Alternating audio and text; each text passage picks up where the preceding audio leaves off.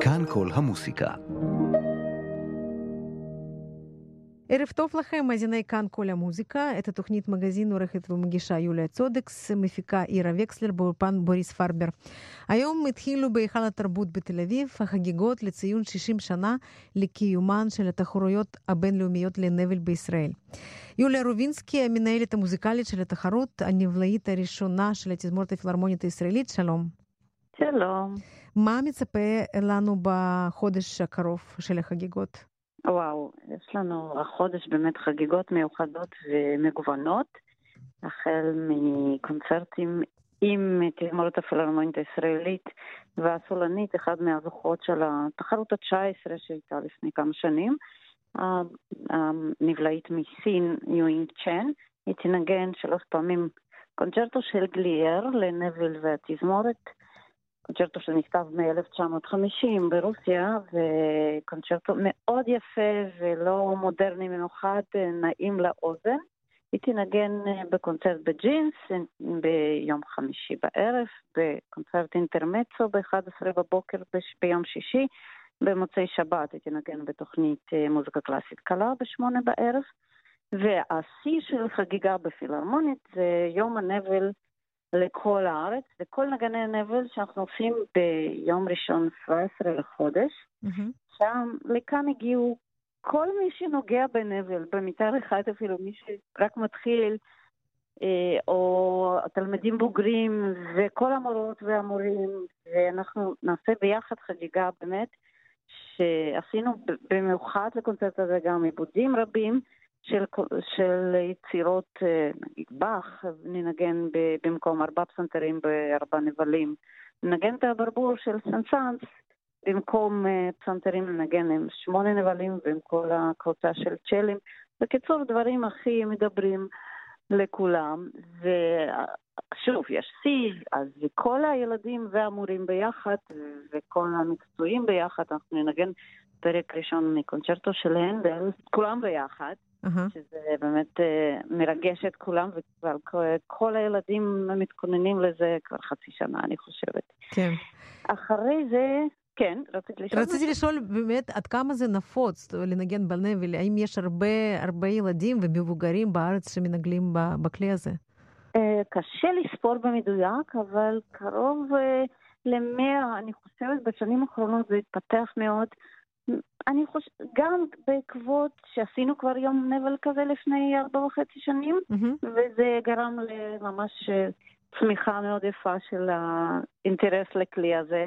וגם בגלל שאנחנו מתחרות הנבל הבינלאומית. כל הקמנו, שלוש שנים. Mm-hmm. כן, אבל הקמנו גם את התחרות הישראלית לילדים.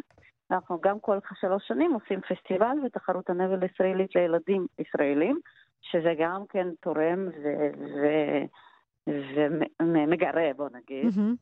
ויש יותר ויותר ש- שמעניינים ונהנים ו- ומתאמנים ו- ושומעים. כן. אנחנו משתדלים שזה יהיה כמה שיותר. יש נבל בגדלים אה, שונים, כמו, נכון, כמו כינור? נכון, כן, כן. יש, אה, לא כמו כינור, זה אחרת, mm-hmm. כי נבל קונצרטי הוא גדול עם הפדלים, שזו מערכת מאוד מסובכת, אבל יש גם כלים אתניים, יש נבל קלטי, אירי, נבלים פרגוואים וכאלה ואחרים שהם קטנים יותר וללא מערכת פדלים ולא כבדים כאלה ולא יקרים כל כך. אז uh, יש ילדים שמתחילים קודם בנבלים קטנים יותר, mm-hmm. ואז עוברים, אלה שרוצים לעבור לקלאסי, אז עוברים לקלאסי גדול, או שנשארים עם הפלקלור. כן. זה גם נורא כיף. כן, זה נורא, זה כלי מאוד מאוד יפה כמובן, ומי שאני חושבת נחשף לזה, אז בטח, כן, זה כבר כבר אבוד, הוא כבר בתוך זה. כן, בדיוק. כן, מי שרואה את זה או שומע פעם, פעם אחת, אז הוא מוקסם לתמיד, כן. כן. זהו, אז קטעתי, קטעתי אותך, אה, את המשכת לספר על החגיגות? כן, אז חגיגות של, של, שלנו, של התחרות, הן ממשיכות אחר כך לקונצרטים קאמרים, אחר, כל מיני, אה, אני עושה קונצרט אה, של שני נבלים באוניברסיטה המרמונים ב-24 לחודש נובמבר. ביום ראשון בשמונה בערב. בירושלים יש קונצרט זוכי תחרויות ישראלים mm-hmm. בצוותא בתל אביב, הקונצרט מסדרה שלהם 11-11, זה בשבת בבוקר. כן. ששם ינגנו הזוכים ישראלים, גם של התחרויות הישראליות וגם של התחרות הבינלאומית. מרינה פרדין, הנבלעית הראשית עכשיו של אה, תזמורת רשות השידור, היא הזוכה של תחרות אחרון, אחרונה, אז היא גם תנגן בקונצרט הזה. והשיא והסיום, סיום הגדול של, של החגיגות זה קונצרט גאלה, שהתקיים ב-12 ל-12, ה-12 לדצמבר, באולם המשכן לאמנויות הבמה, אולם האופרה mm-hmm. בתל אביב, ולכאן מגיעים שמונה זוכים של תחרויות הבינלאומיות, זוכים בפרס הראשון של השנים הקודמות, כן. של כל השנים הקודמות. מ-1959 זה התחיל, אז יש לנו זוכה של תחרות השנייה, שמגיעה לנגן מאמריקה, לין טורנר, ש... ש... אז זכתה עוד ב-1962, קשה mm-hmm. להאמין. כן. היא עדיין מנגנת בשיקגו סימפוני, יש כזה דבר. אומרים שנגני נבל חיים הכי הרבה ומנגנים עד היום האחרון, אז היא כנראה ההוכחה לכך. כן, יופי, מתכון לחיים ארוכים. כן. טוב. ובקונצרט הזה כן. אני חייבת לציין שאנחנו אה, החלטנו לבצע יצירות הכי יפות שנכתבו לנבל עם התזמורת. אז בתוכנית גם דיבוסי ורבל ופולטיה וגלייר ומוצרט ו... ויצירות חדשות שכתובות במיוחד גם כן לאירוע הזה. כן. טוב, זה ב-12 בדצמבר, הקונצרט החגיגי, אה, שיא של חגיגות 60 לתחרות הנבל הבינלאומית. אה, יוליה רובינסקי, המנהלת האומנותית אה, של, של התחרות, אני מאוד מודה לך, שיהיה בהצלחה. תודה לכם, תבואו כולם. כן, תודה. כן, תודה רבה. להתראות.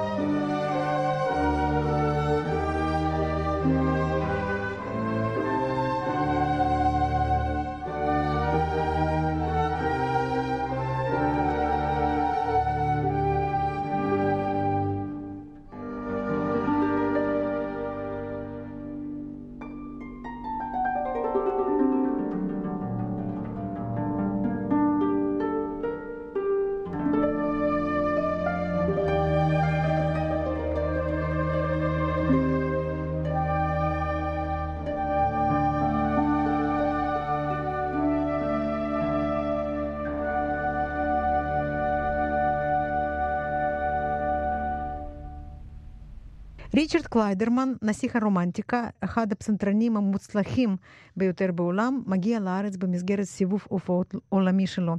לקראת הביקור שאלנו, אני וטניה ברסקי, העמיתה שלי מרדיו רק"ע, את קליידרמן כמה שאלות. איך החלה הקריירה המוזיקלית שלך? שאלנו את קליידרמן. אתה, אנחנו יודעים שאבא שלך היה המורה הראשון שלך. You are right. My father was a piano teacher and uh, there was a piano at home. I was always fascinated by my father when he was playing the piano. And uh, when I was about five years old, I was attracted to the keyboard. My father נכון, אבא שלי היה המורה לפסנתר, והיה לנו פסנתר בבית. תמיד התלהבתי מהנגינה שלו, וכשמילאו לי חמש, אבא התחיל ללמד אותי לקרוא תווים ולנגן. בהמשך למדתי עם מורה אחר, ובגיל 15 התחלתי להופיע. איך נולד הכינוי נסיך הרומנטיקה? As you say, it is a beautiful story. By the mid-80s, during one of my visits to America, I happened to perform for a charity event presided by the first lady. זה סיפור מרגש מאמצע שנות ה-80. הופעתי אז בארצות הברית באירוע צדקה בחסות ננסי רייגן. אחרי הקונצרט היא ביקשה שאגש אליה אל מאחורי הקלעים, וגברת רייגן בירכה אותי בחום אמרה שאני נסיך הרומנטיקה. העיתונאים שהיו עדים למפגש פרסמו למחרת בעיתונים רבים שרייגן פגשה את נסיך הרומנטיקה. אני שמח שהמקרה המשעשע אז זה מלווה אותי כבר 35 שנה. בהמשך נושא הרומנטיקה. איזה מקום או מדינה אשר ביקרת אי פעם אתה רואה כהכי רומנטי? I think all countries have their charm and air of romance. אני חושב שלכל מדינה יש רומנטיקה ואווירה מיוחדת. אני מופיע ברחבי העולם ומוצא בכל מקום את הצדדים היפים. ארכיטקטורה מרשימה, ערים יפות, הרים. מה תבצע בקונצרטים בישראל? I plan to perform a good selection of my classics, as well as um, lots of love themes from the movies. I think that um, many composers have brought a lot to films. אני מתכוון לבצע את היצירות הקלאסיות שלי, שירי אהבה מהסרטים, יצירות פופולריות, יצירות, יצירת ג'אז אחד וגם יצירה קלאסית. אתה מופיע בארץ לעיתים קרובות. מה אתה יכול להגיד על ישראל והקהל שלה? I remember I visited Israel for the first time about 40 years ago. Since then, I have come to Israel every three or four years. It means that uh, I feel a, a, bit at home in Israel, and uh, the audience is always so friendly and warm with me that it is always a pleasure to come back. My wish is to come back for 40 more years. בפעם הראשונה הופעתי בישראל לפני 40 שנה, ומאז אני מגיע כל 3-4 שנים. אני מרגיש בבית בישראל, והקהל תמיד חם ואוהב. אני תמיד נהנה לחזור לארץ ומקווה להגיע אליכם במשך 40 שנים הנוספות. תודה לטניה ברסקי על העזרה בהכנת הרעיון הזה. ריצ'רד קליידרמן יופיע בשני קונצרטים בחיפה ובתל אביב ב-22 ו-23 בנובמבר עם תזמורת סימפונית רעננה. נשמע את הבלדה לאדלין בנגינתו.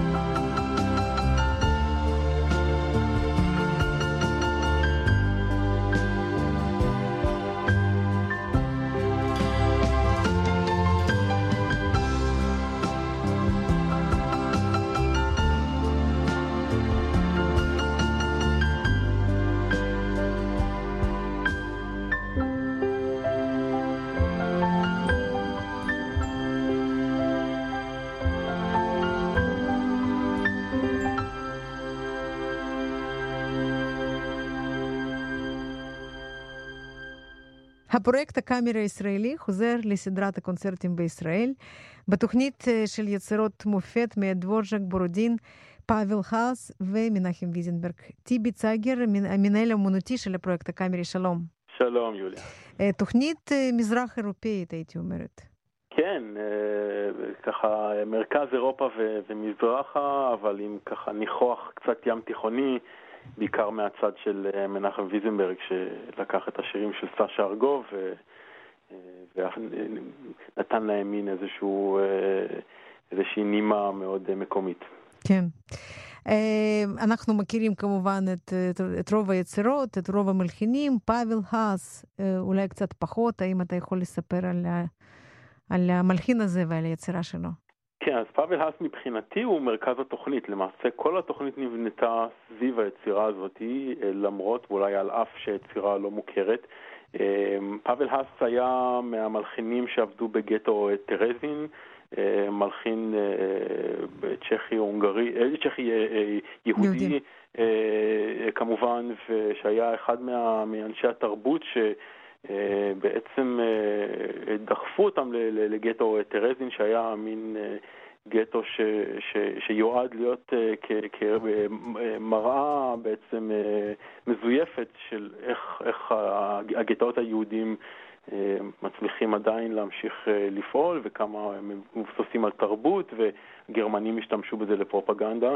בעצם מאוד עודדו את אנשי התרבות שם לכתוב ולהמשיך ליצור כדי להראות איזשהו מחזה, מחזה שווא.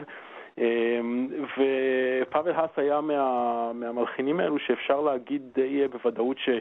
שאם הם רק היו ממשיכים לכתוב ולא היו, בעצם הקריירה שלהם לא הייתה, וחייהם לא היו מפסיקים במהלך מלחמת העולם, אז עולם המוזיקה בפרט ועולם התרבות בכלל היה נראה היום אחרת לחלוטין.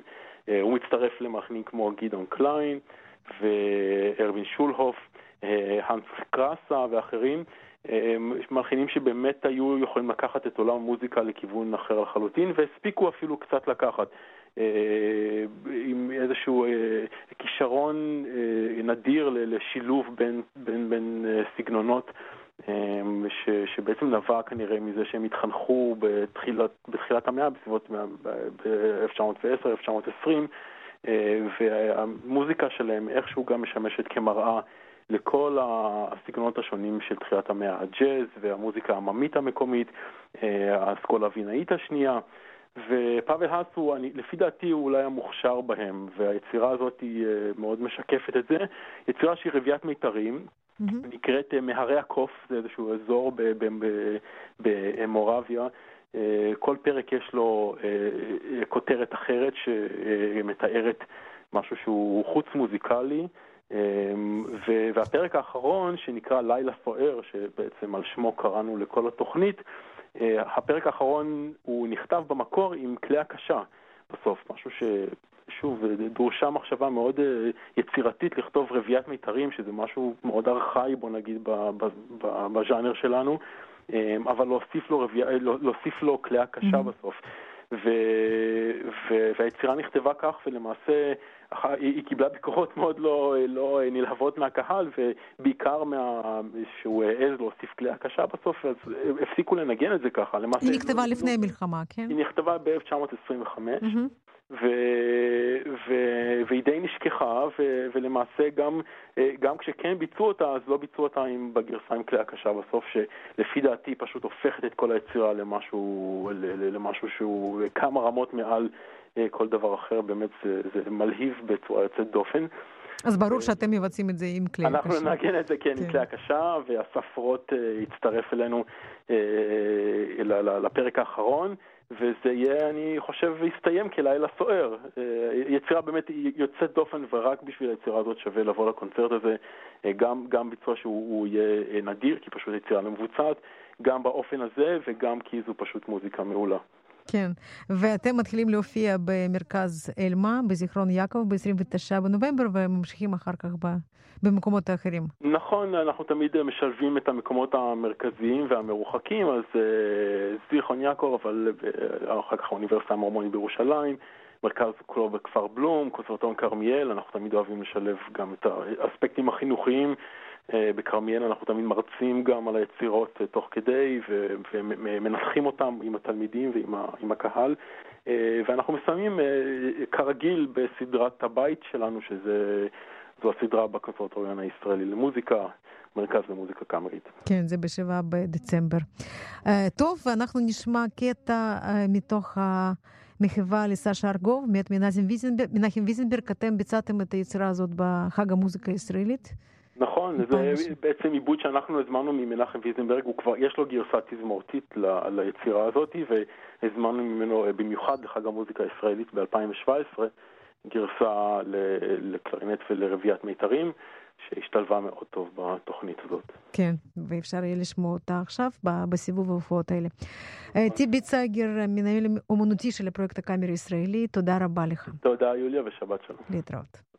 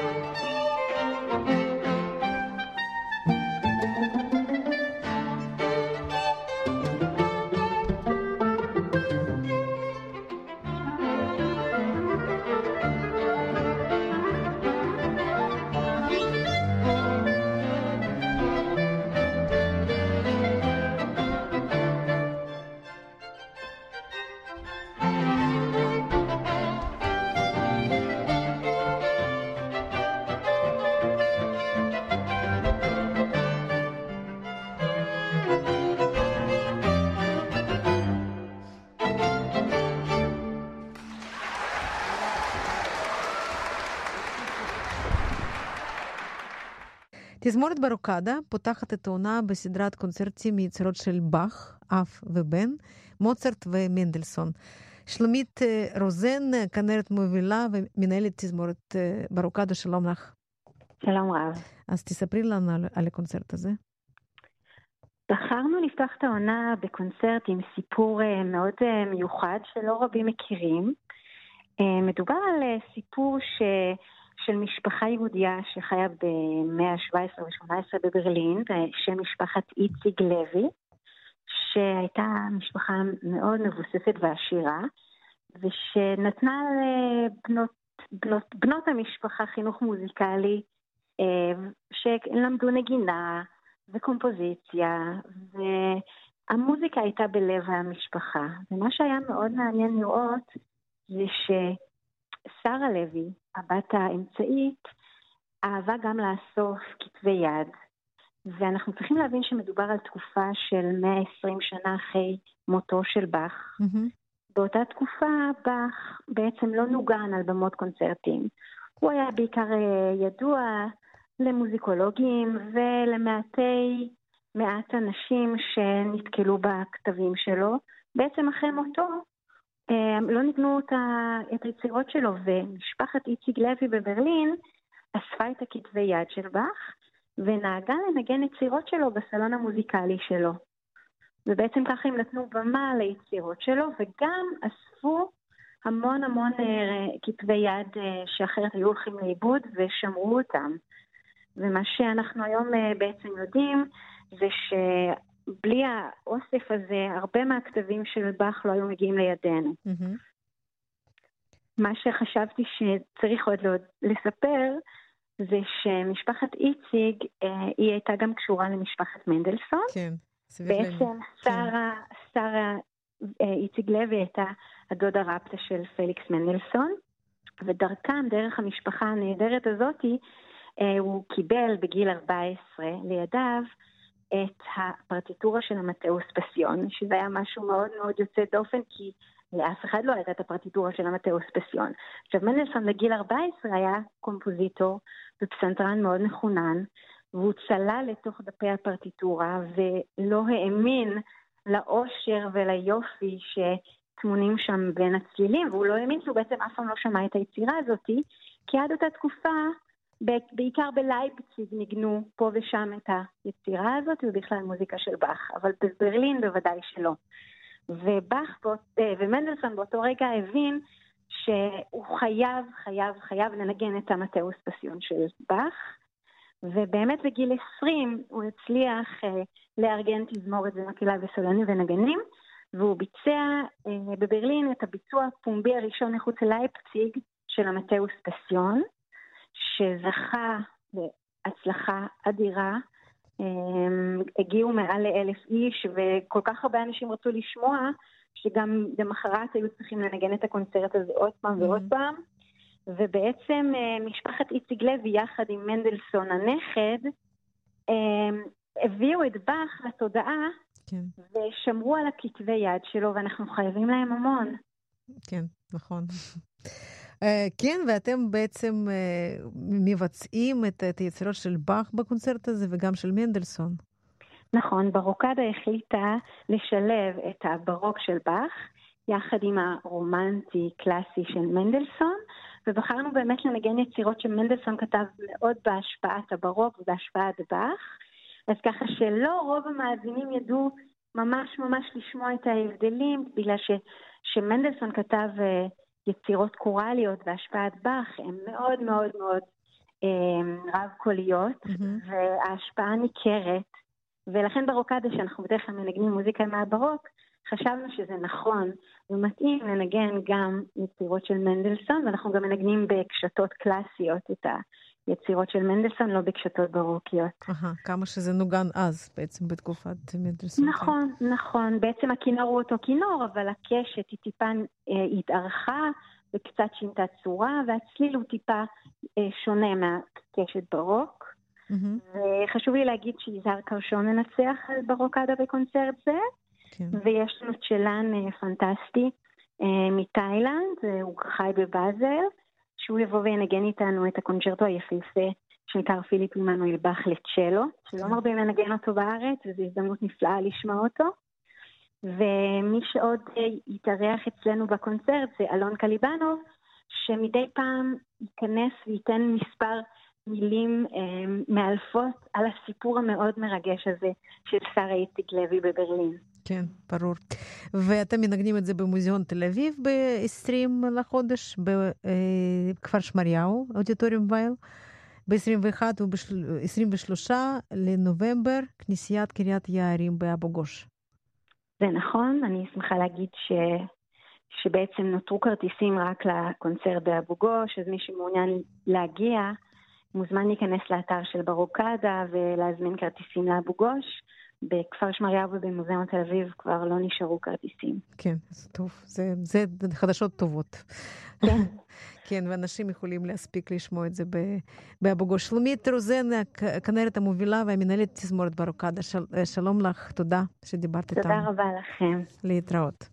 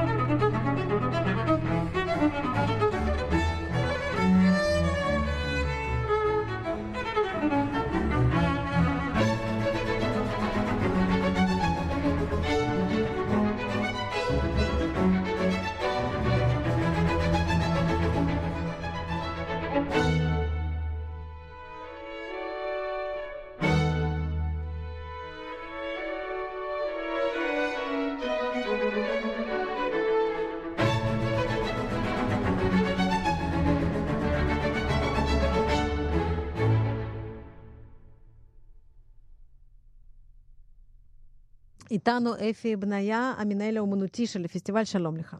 שלום. אה, תספר מה, מה מצפה לנו בחגיגות האלה.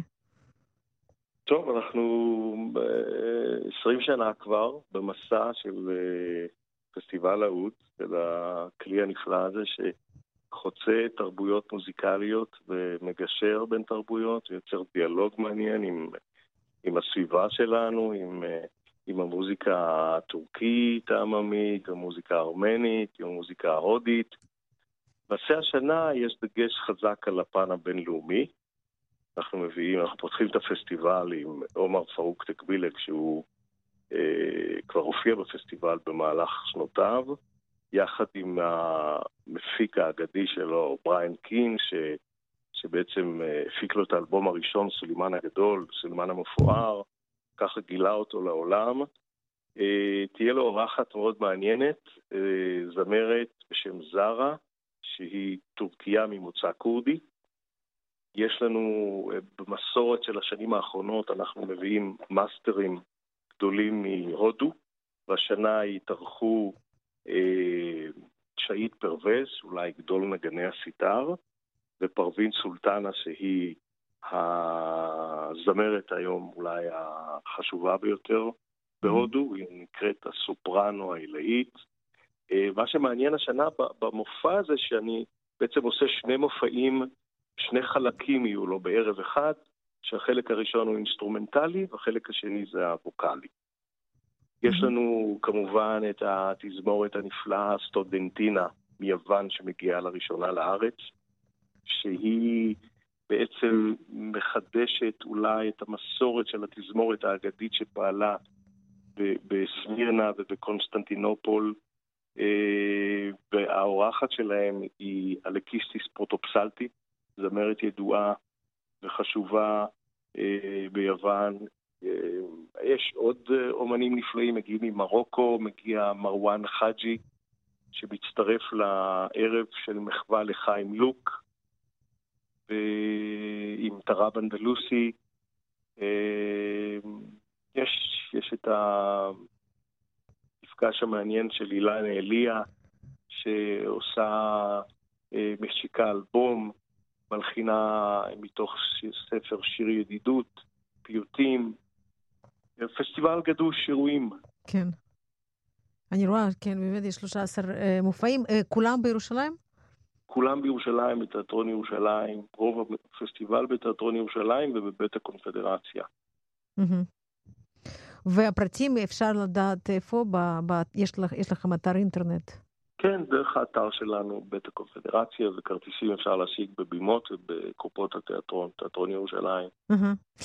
תגיד, אתה סיפרת הרבה על, על, על אורחים מחו"ל, בכלל בארץ התרבות הזאת, לדעתך, היא, היא עכשיו בפריחה? אני חושב שכן, אני חושב שגם הפסטיבל לאורך כל שנותיו, כשאנחנו מביאים אומנים מטורקיה ומארמניה ואפילו מאיראן שחיים בלוס אנג'לס, mm-hmm. האולמות מלאים, יש קהל שיא, כאילו תמיד הפסטיבל הוא, הוא כמעט סולד אאוט. זאת אומרת, יש התעניינות בתרבויות המוזיקליות האלה. זה לא דברים שקורים במהלך השנה, נכון שזה קורה בפסטיבל האוד פעם בשנה, אבל עדיין סקרנות כזו גדולה של אלפי אנשים לשמוע מוזיקה טורקית, עממית, סופית, קלאסית, מוזיקה ארמנית, מוזיקה ערבית קלאסית, זה, זה מה שמייחד את הפסטיבל. כן, ויש גם יותר אנשים, יותר ילדים שלומדים את הכלים האלה ו... כן, יש בתי ספר למוזיקה מן המזרח, גם בירושלים, גם בתל אביב. יש, אה, זה בכלל, זה חדר למיינסטרים, אני חושב, כל, ה, כל הכלים המזרחיים, הטר והאוד mm-hmm. והני והקנון, יש לא מעט הרכבים שמשלבים את, ה, את הכלים המיוחדים האלה. כן, זאת אומרת, אתה רואה את ההבדל ממש ב-20 שנה האלה כן, שעברו מאז, מהפסטיבל כן, הראשון. כן. אני רואה הבדל עצום, הפסטיבל הזה התחיל מחווה צנועה למוזיקה הערבית הקלאסית, בבית הקונפדרציה באולם של 100 מקומות, והיום אנחנו עושים מחוות לגדולי הזמר ממצרים, בתיאטרון שטרבר ובאים אלף איש. וכל שנה יש מחווה כזו, כל שנה המחווה הזו מביאה קהל שיא. כן. אז יש, יש יותר קהל סקרן, שגם רוצה להקשיב למוזיקה ערבית, יש את הקהל המסורתי כמובן, ותמיד יש קהל חדש אה, מעולמות שונים, מעולם הג'אז, מעולם מוזיקת עולם, מעולם הקלאסי. אני חושב שזה הגידול הטבעי והנכון של הפסטיבל בקהלים, שקהלים שלא מכירים את המוזיקה הזו, אבל כן סקרנים ואוהבים מוזיקה טובה ואיכותית, נחשפים לפסטיבל הזה. כן. אפי בניה, המנהל האומנותי של פסטיבל האוד הבינלאומי ירושלים, תודה רבה לך, שיהיה בהצלחה. תודה לכם, תודה לכם. להתראות.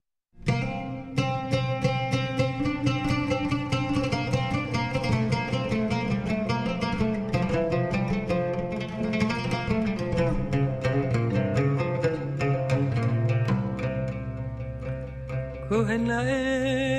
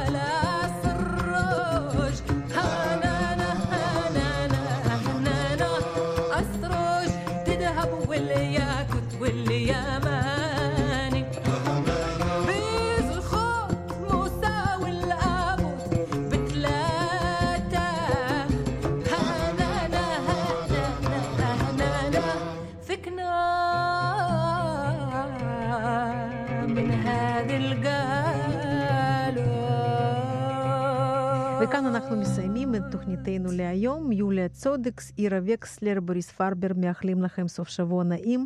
נשתמע בשבוע הבא. להתראות. thank you